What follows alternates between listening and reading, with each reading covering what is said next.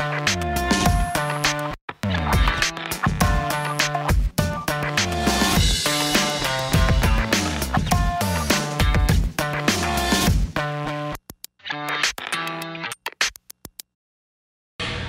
Pessoas gostam não de resolver problema, mas deixar para lá. E deixando para lá, a gente incorre no erro da omissão.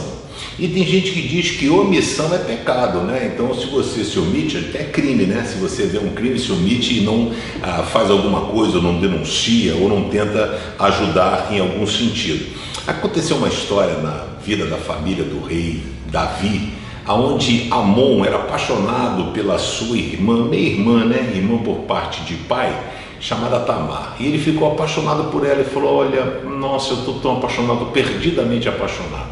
E aí, um amigo, mau amigo, dá um conselho para ele: arma um esquema, fala para o teu pai que você está doente, pede para ela vir trazer uma sopa para você. Ele mente, finge que está doente, pede para trazer a sopa, a irmã vai levar a sopa, na maior inocência, ele agarra violenta a irmã.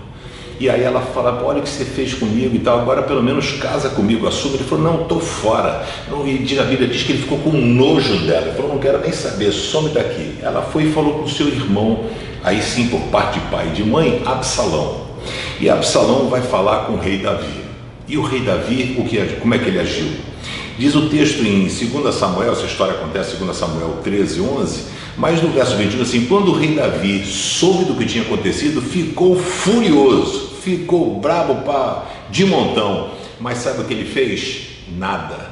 Ele não fez nada. Ele não se posicionou, ele não puniu seu filho, ele foi omisso. E porque ele foi omisso, deu um rolo na casa dele, porque Absalão quis vingar sua irmã. Aí ele arma um jantar, ele pega e mata o seu irmão pela omissão. Davi deveria ter se posicionado, pegar o filho e dizer vai casar, vai ser feito assim, você não pode castigar, banir o cara, fazer. Não, Davi foi um pai omisso. Preste atenção no que eu vou dizer para você. Seus filhos precisam de você. Seja uma pessoa presente. Sua esposa precisa de você. O seu marido precisa de você. Não seja omisso em situação alguma, em momento nenhum. Seja sempre presente.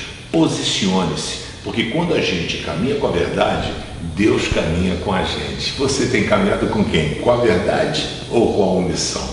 Valeu, galera. Curte o vídeo aí, dá um joinha, compartilhe com seus amigos se a mensagem é, você foi abençoado por ela e curte o canal no YouTube. Valeu!